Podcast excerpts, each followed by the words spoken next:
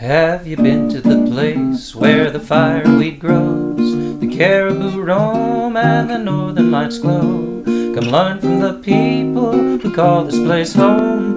This is Denali 360.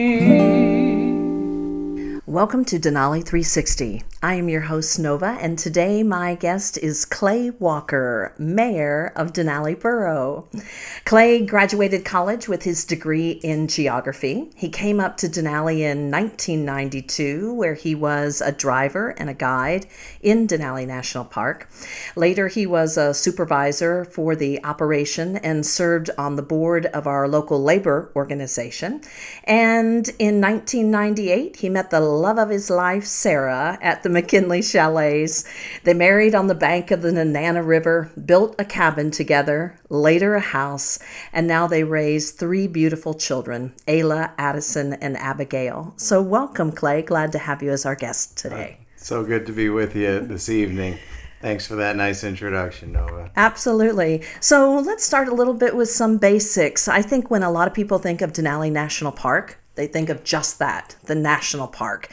But we know that Denali is a borough that stretches from one end to another. Tell us a little bit about the geography of the borough itself. Oh, thanks for that. I, I love geography. I've graduated with a degree in geography, and my love of big mountains, you know, brought me here, and love of wild country. And I, I fell in love with the area and started learning about it and the, the geography, the lay of the land. Um, and yeah, the the borough itself and is is like emblematic of Alaska as a whole. It's just so big and vast. Uh, you know, it's a version of a county, right? In Alaska, we don't have counties; we do have boroughs.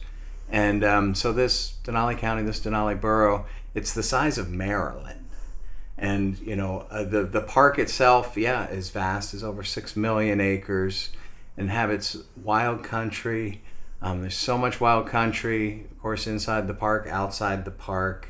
I love our backyard here. it's it's not national park land, but it's beautiful wild country. We get to we get to call home, and um, like Alaska as a whole, you know, it doesn't have a lot of people. Um, you know, Alaska's pretty lightly populated for how much room we have. We love that elbow room here. uh, yeah, here in the Denali Borough, the size of Maryland, we have a total year round population of about 2,000 people. I think when a lot of visitors come, they're always so surprised that people winter here. And somehow the layout of Denali in general, you don't see people's personal homes. You don't realize that they're kind of off in the wilderness, up in the woods, just a stone's throw away from where they're actually driving down the road. Yeah, um, and and so many of us who, who come up to work for the summer do take off in the winter. I did in my early years before, you know, settling in here and building a, a home and raising a family here. Um, and so, yeah, just 2,000 people, you know, hardy souls who spend the winter here. But uh, there's so much more that happens in the summer, as you know. Sure. A lot of people drive up and down George Parks Highway. That's how they're getting from Fair, or excuse me, from Anchorage down south up to Fairbanks up north. So when they're traveling that road, what exactly are is the perimeter of the? Sure. Yeah. As you come up from Anchorage, you climb up out of the Susitna River Valley. You come up into the high country, up into the high tundra of Broad Pass, and that's where you get that expansive open feel. And that's where the Denali Borough begins. That's our southern boundary there at Broad Pass. And then you come into our first small community, Cantwell. Great little community, you know, at some elevation near tree line.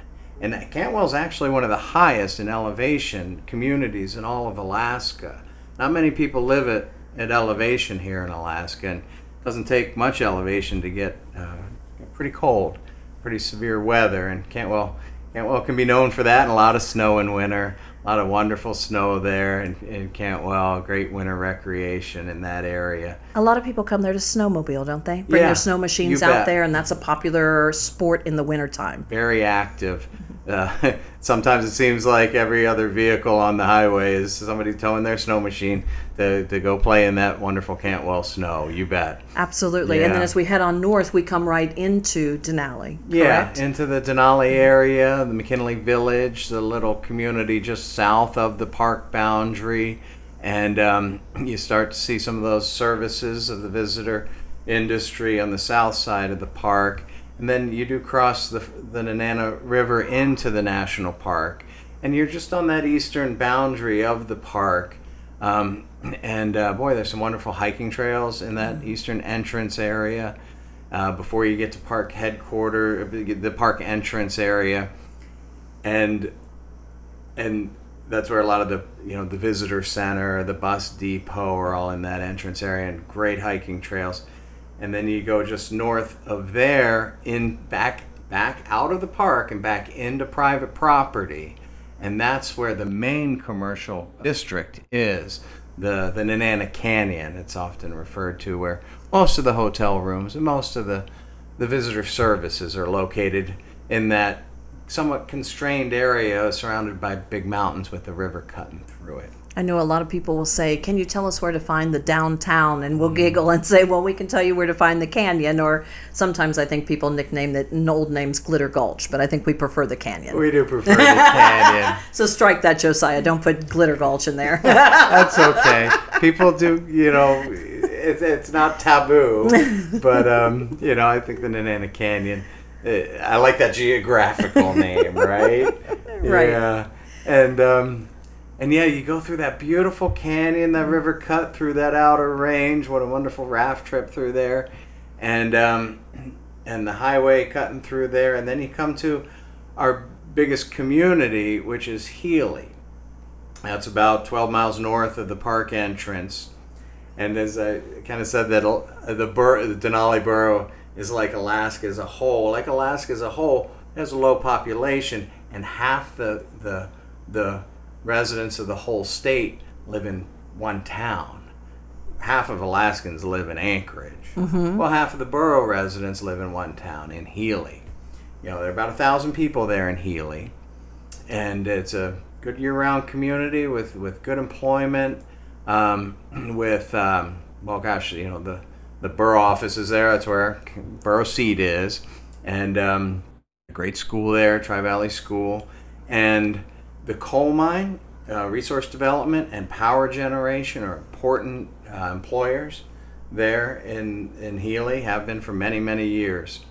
You know, Nova, it's actually one of the reasons the rail line was built where it was, was to access those Nenana coal fields to bring energy to Fairbanks. And that coal still does power and heat the frigid interior of Alaska. and the name of that coal mine, Usibelli Coal Mine, right? Usibelli Coal Mine, yeah.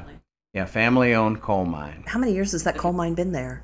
I want to say 75. They just had a, a Oh, a big anniversary. big anniversry a couple summers ago through a great um, anniversary party, great community. Uh, opened up the mine and get the kids, you know, getting to see the big equipment, and they always do it up up there for the kids, especially. They had bouncy houses galore.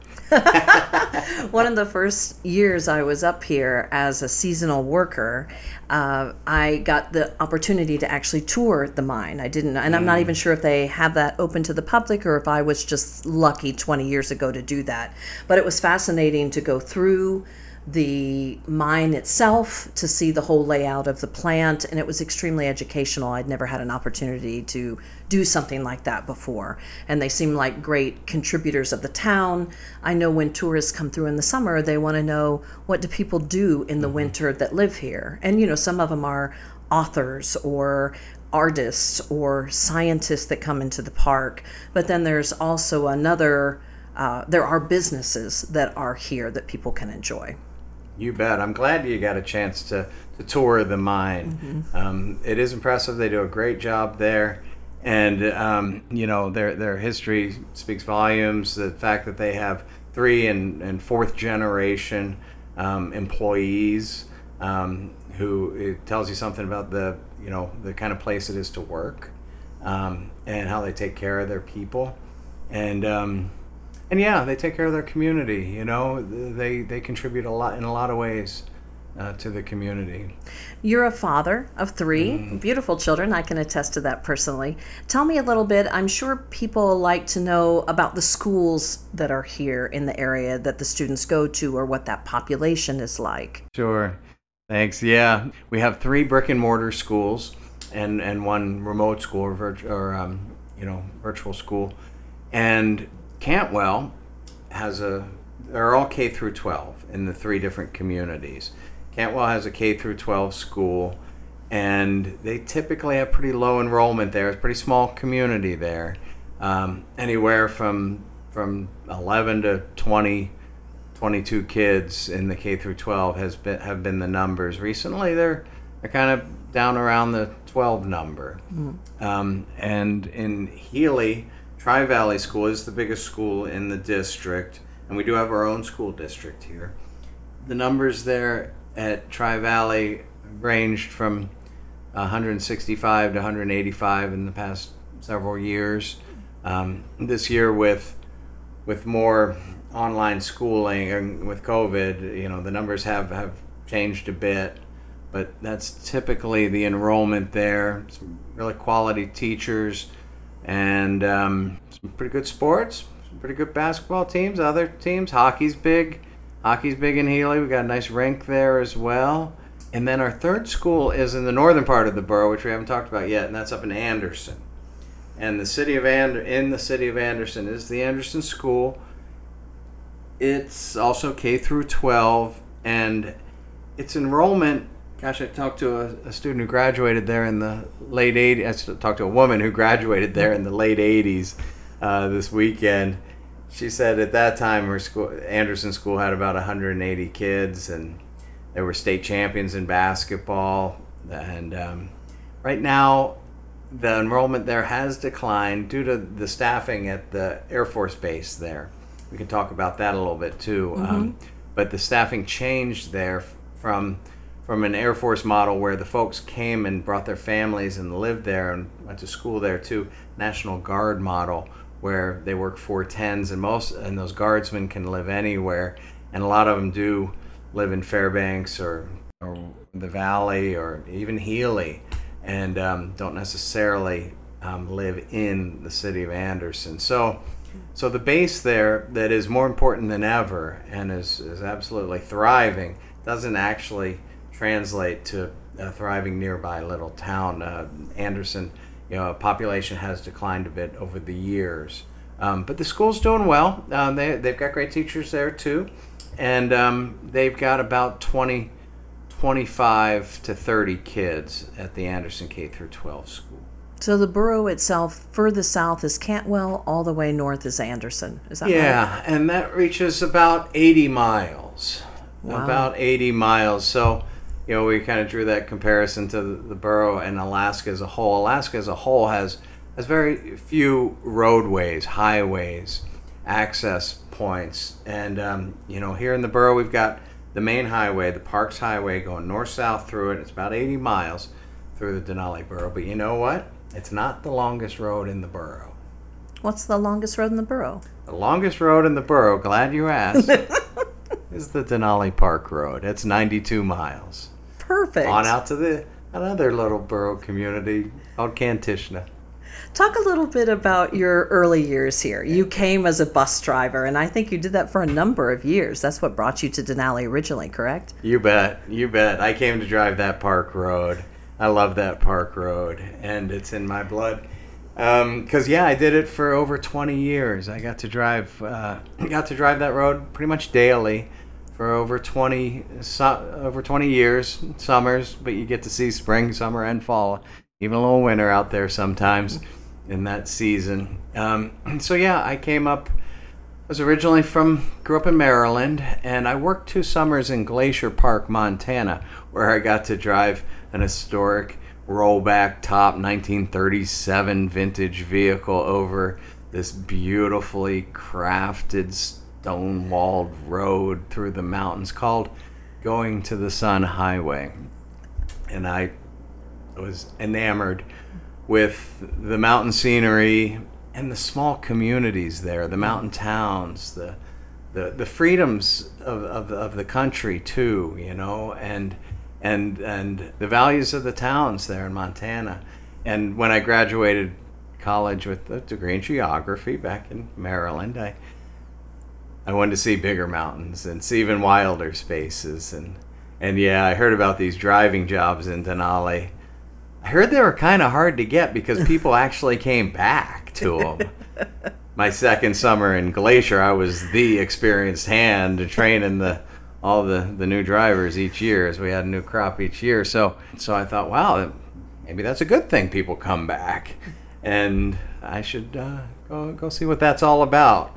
And I, I did hear good things about it, and yeah, uh, came up, you know. And when you you drive here in Denali, they don't put you on the big road right away. That's what my my first uh, boss said. You know, Steve Halloran hired me here, and he said, "Yeah, Clay, no matter what experience you have there in Montana, you're gonna pay your dues here first, and we'll start you driving courtesy and seeing if you can handle these buses and this road because it's really no joke out there, and you take your time in terms of building up to driving across the big road." And um, I did just that. I drove anything raft bus, courtesy bus, train transfers, dog demos. My first couple years, and then you know we started that short tour called the Denali his Denali Natural History Tour, called the shorter tour rather than the the big long trip all the way deep into the park. And you know, as part of making that a real quality offering for folks who don't have quite as much time to see the to to spend an entire day inside the park. So um, I did I did those tours, and then I then I did the the long tour, the Tundra Wilderness tour for about 20 years. a lot of tourists will say, Why do we drive a bus into the park? The road was not constructed for a high volume of traffic, and it didn't receive a high volume of traffic for many, many years. And um, this place is remote, very difficult to get to, and very difficult to get a vehicle to. You could get here on the rail, but you didn't bring your vehicle. So for so many years, visitation to what was then called Mount McKinley National Park was not centered around the private vehicle. We did not have a road to this national park. You couldn't drive here until 1959. That's when the Denali Highway was constructed. Now, that's a very demanding, um, long gravel journey to bring your private vehicle across the Denali Highway to get here in the 60s. Some people made that journey, not many. Again, most people came on the rail line.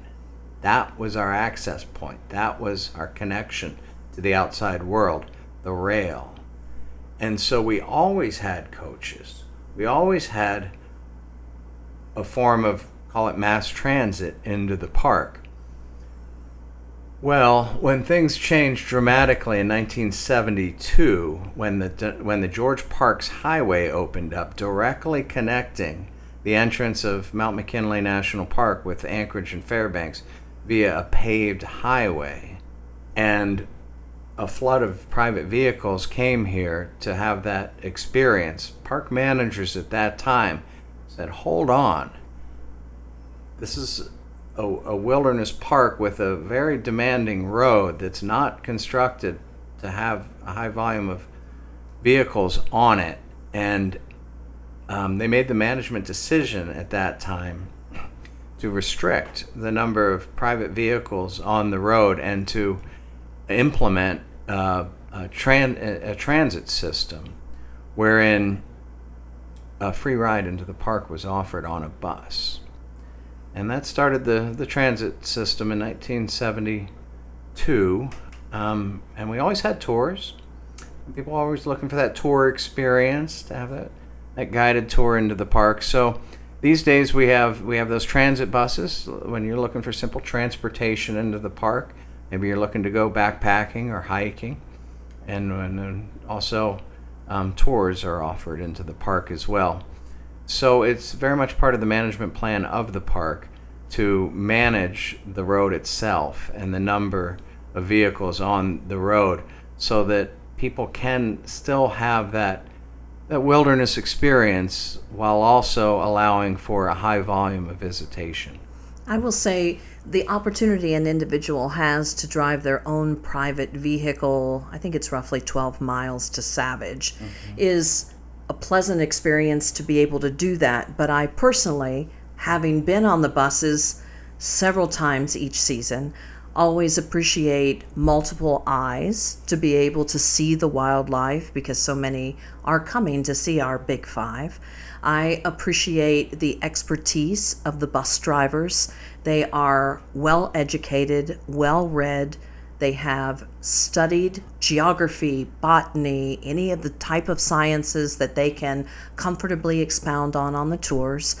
And so many of the drivers, like yourself, drive so many years that they bring an experience that I would never get as an individual in my own car. So I think sharing that with tourists and understanding that they are in safe, knowledgeable hands driving into that park is the best experience they could get versus if they went on their own as well. So I think that that's fascinating. As a bus driver, uh, what kind of fun stories do you recollect or? Or what are some fond memories that you have just in general from driving? A tremendous volume of, of fond memories from seeing the park on such a, uh, an intimate level, getting to know it that well, um, every every bit of that park road, and all that scenery along the way over that course of time. Um, and yeah, you know, I've been doing, um, I've been serving as the mayor now here for eight years and so I, I, haven't driven for the past eight years. And and people do often ask me, you know, do you miss it? Do you miss it? And sure, yeah, I always miss uh, driving into that that incredible landscape every day. What a, what a great thing to be able to do. Although, you know, for example, today I spent a beautiful sunny day, you know, working in the office, working with state agencies and concerned citizens and and you know tax issues and local government um, role, which I, I really enjoy, and I'd like to talk more about that too. But some there are some days when I think in the afternoon, gosh, my other job, I'd be coming back across polychrome right now, and you know, and and at the end of the day of a good day out in the park, the whole bus cheers and you know, you don't quite get that at the end of the day in the office. don't quite get that energy. I miss that energy. I miss my co. I miss my coworkers. I mean, I, it's such a great group of people. Um, but yeah, I keep in touch with them. Um, but it, it's the people that you miss. Sure, and that's obviously what yeah. has driven you into your current position, yeah. right? So talk about yeah. being the mayor of Denali. Yeah, well, shoot, it's an it's an honor of a lifetime to be elected. You know, four times now. Actually, I've been elected four times. It's incredible into this role, and um, it, it's certainly an honor, and always a challenge. You know, the learning curve. That's one of the things I loved about driving in the park. The learning curve. You're always learning more. You're always seeing new things, and and and and and, uh, yeah, new wildlife interactions, new weather phenomenon, new vegetation that you hadn't noticed before and what is that flower? And and just understand when you're trying to understand an entire complex ecosystem you know there's such a, a great learning curve. And you know being the being the chief executive which is a managing mayor right? I'm not i'm not uh, solely a ceremonial mayor but i also run the day-to-day operations of the borough. So it makes it more complex and as you interface with state and federal agencies and you're just always learning more. And uh, that's one of the things i love about it i'm constantly constantly growing in the role even after eight years. I wonder I, i'd be curious how much interaction do you have with other mayors from say the lower 48s and how does mm. your position in alaska maybe have different needs or different demands? Or I imagine a lot of mayors from lower 48 are curious about your geography. You know, what's it like to be the mayor of a borough in Alaska? Yeah. I don't know, you know. Yeah, that's a good question. Honestly, I can't say I've been to any uh, lower 48 mayors conferences. I have I have been involved with an organization called the the National Association of Counties, and there are a lot of, and a lot of similarities with some of the western states, and I do participate in the Western um, Region Caucus with the National Association of Counties. And there are fewer mayors involved and more county commissioners. Oh. Um, so I actually interface with county commissioners in the West um, on a more regular basis than I do with mayors. Now, Alaska is always unique no matter what the subject is. And there's, certainly we are with local government, you know, in so many ways. And start with the name, you know, we have to be, we use a different name for our counties there, boroughs. And um, I definitely have a closer relationship with other borough mayors in Alaska. Our neighbors to the north, the Fairbanks North Star Borough, our neighbors to the south, the Mat- Mat-Su Borough.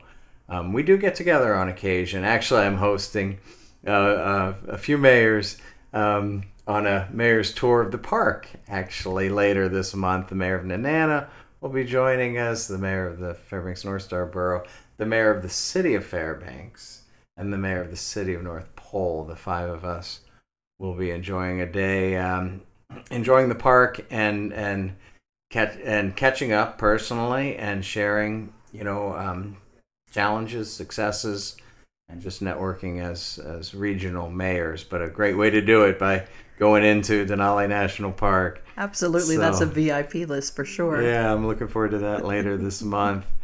And actually, I've been I've been pretty active with our state uh, municipal organization. It's called the Alaska Municipal League, and I've, I've served I serve on the board. I actually serve on the board of NACO and the Alaska Municipal League, and it's been really valuable serving on that statewide organization, uh, learning uh, from the other municipalities, learning successes, challenges, networking, um, best practices. And I was honored to be elected president of the Alaska Municipal League a few years ago as a one year term, serving as the past, and now I, I sit on the board as the past president. So that was that was another well, honor, and you know I love representing Denali in on these state and federal levels. I don't know, tell me some of the challenges of being the mayor in Denali. uh, challenges of being mayor in in a kind of small town borough, really, in terms of knowing everybody. Uh, you know, one coworker, as we were driving down the road the other day, and I was saying hi to some people. Say, Clay, do you think you know, you know, pretty much everybody here?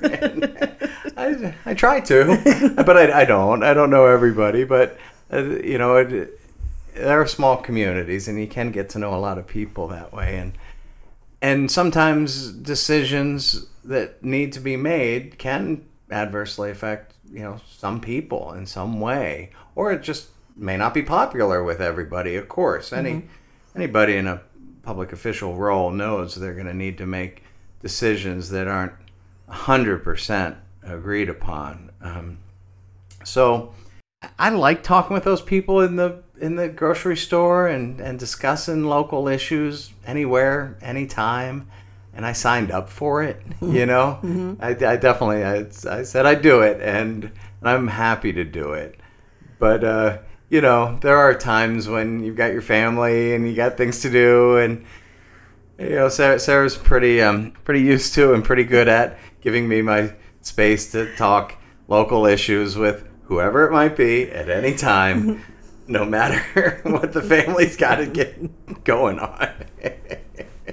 so that can be a little challenge at times, but but I actually kind of enjoy it. That's wonderful. So you originally came from Maryland. I think when you first began to live here, you said that you and Sarah had built a log home, or I think I read that somewhere together, and then eventually built your own home. Do I have that right? We did buy raw land. Okay. And we did build from the ground up, literally. And I did buy a little book on how to build a shed. And I bought some tools and we started. And then we built another shed to store the tools in. And and then we built a cabin, right? A 16 by 16 dry cabin with the help of friends and learned along the way. And it was a wonderful uh, time in our lives living in the little cabin. It really did have s- some amenities, even though, yeah, we did have an outhouse to use, and even in the depth of winter. The cabin kept us nice and warm. It's beautiful mountain view windows and cozy little cabin, easy to heat. Has a lot of upside to that lifestyle which we enjoyed to a point where our Sarah was pregnant with our second child. and we that was kind of our pl- lot plan all along. We tucked the little cabin up in the a corner and we saved the nice building spot in the back for a future how proper family home with water and all that. And so, yeah, um, well, that was the winter we built, and we built it in one winter. So I didn't do it all myself. No, I did hire a local great contractor, and he and I worked together on on everything. Um, and I I worked on the project with with our local contractor, and we built it in one winter. And the time, um, yeah, Addison was born, and yeah, I remember my mom was coming in May to help, and and yeah, we just were building the steps up to the up to the porch, and yeah, flush toilets and everything. It was it was pretty fancy, a big step up, and and of course it's the home where we, we filled in pretty well now with a third child, and and it's it's it's been a great home for us. But it's not a log home actually; it's stick frame stick frame means you know stud walls but it does have two by eight walls so a lot of good insulative value there I think a lot of people are surprised that so many people here still live in a dry cabin, and yet there are so many perks to it. You talk about the comfort and the warmth and how it's situated on your land for the views. And I think a lot of people would be surprised to know that an outhouse is not as inconvenient as people who are used to flush toilets think it is. We certainly appreciate water in a different way. We uh, conserve water in a different way. There's also a lot of people that haul water. Talk about that a little bit. yeah we a lot of people who raise families haul water and they're doing so with a couple hundred gallon tank on the back of their truck and sitting in the bed of their truck in which they're going to fill those you know a couple hundred gallons and then pump that into their holding tank in their house and i know, you know a number of families who operate this way and you know they take showers and do the dishes and and yeah they haul water somewhat regularly um, I only mm. bring that up because I can remember one of the first times I went to a friend's home. Mm-hmm. Everything about the home seemed like something I would have seen in the lower 48s or that I grew up on in. Mm. And then suddenly, at some point, a conversation came up about how they hauled water, or when I took a shower to really conserve my water because it needed to be hauled. And it's, I looking around the place, there was nothing that would ever make me think that it didn't have a well drilled, and that's you know that was the source. That was fascinating to me. And there's a lot of those kind of ideas that make denali unique to an outsider that they have a lot of questions about whether it's a home that has you know hauled water whether it is living in a dry cabin and really you still go to an outhouse and and yet mm-hmm. it's it's part of the coziness of the community. And i also think it has a lot to do with the strength of the community and conservation. They mm-hmm. do an excellent job from, you know, hauling whatever you take in and taking out, not really using water bottles, but using Nalgene's uh, or some sort of water bottle along the way. But those conservation efforts that are very strong in the community as well. Yeah, I think there's definitely a direct correlation when you haul every drop of water to, to a conservation mindset. No question. No question. Yeah, and we in that little cabin we were actually just hauling five gallon jugs, so we didn't have a big holding tank there, and um, we definitely were mindful of every of every drop, and um, you know the, the benefits of having that outhouse. We saw the northern lights so much more when we lived with uh, when we had to go outside at night than you know living with a indoor flush toilet.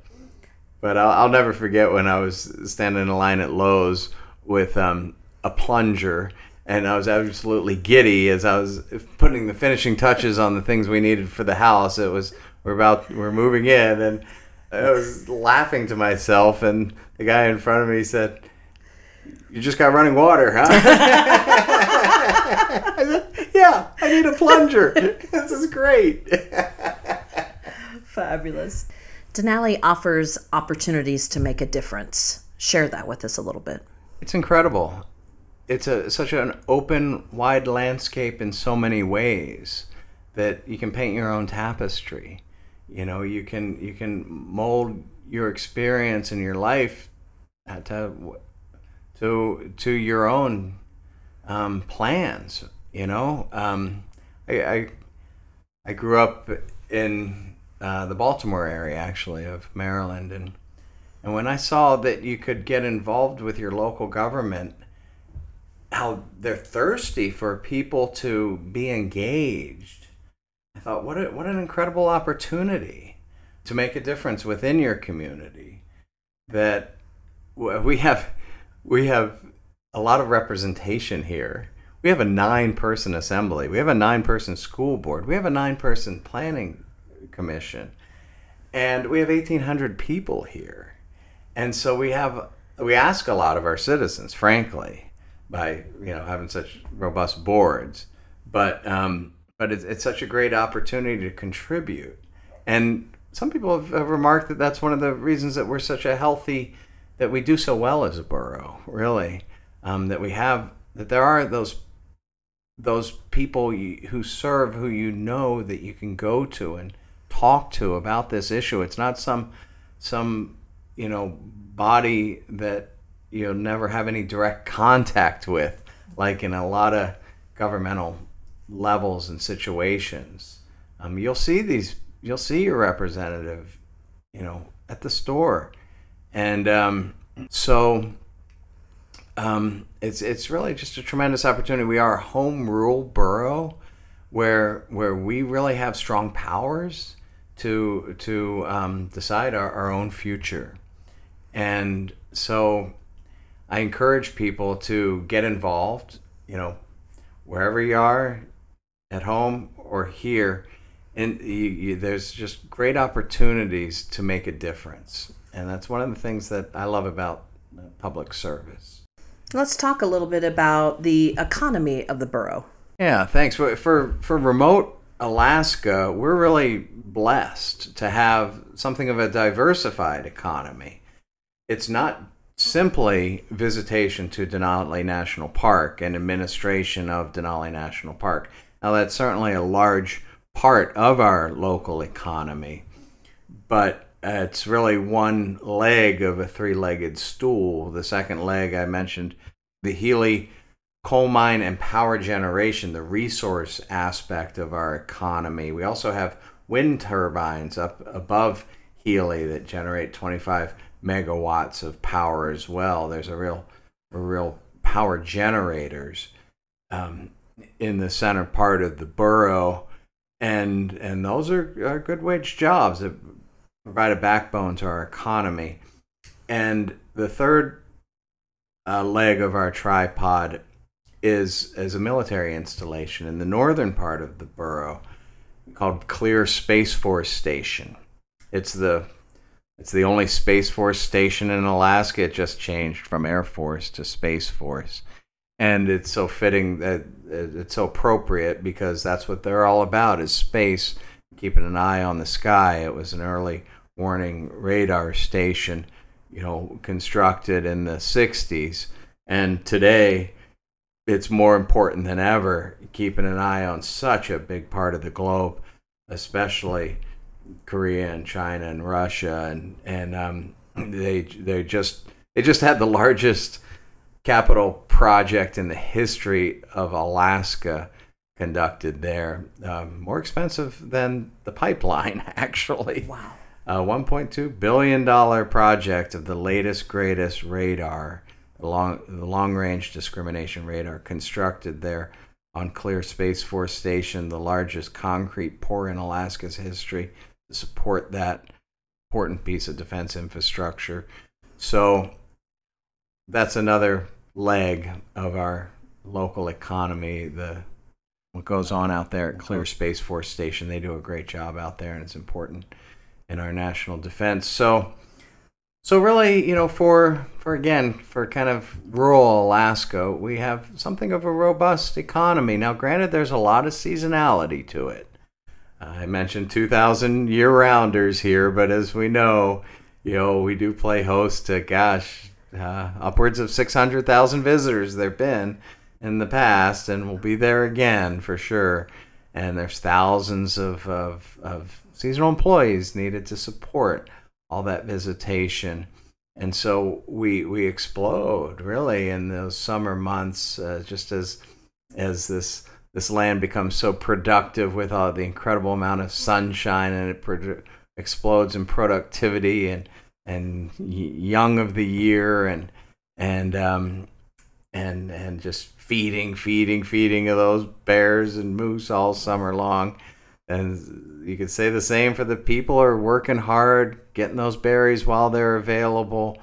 For some of them are going to spend the winter here. Some of them are going to adapt that winter strategy of hibernation, while most will adopt that other strategy that most all the birds employ, and that's migration. So many of the seasonal employees will migrate out of here um, and and find you know a little bit greener pastures through the severe winter.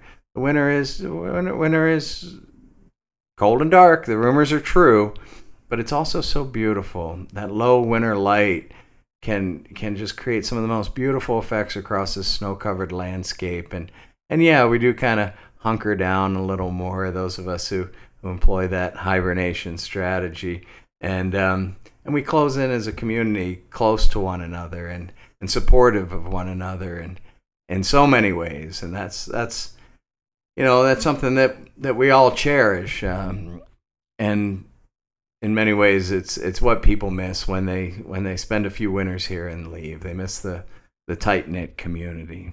Definitely a lot of camaraderie of people taking care of each other whether it's one person running to the grocery store and doing it for several several families around them or transporting each other's children from many hours away for sports events.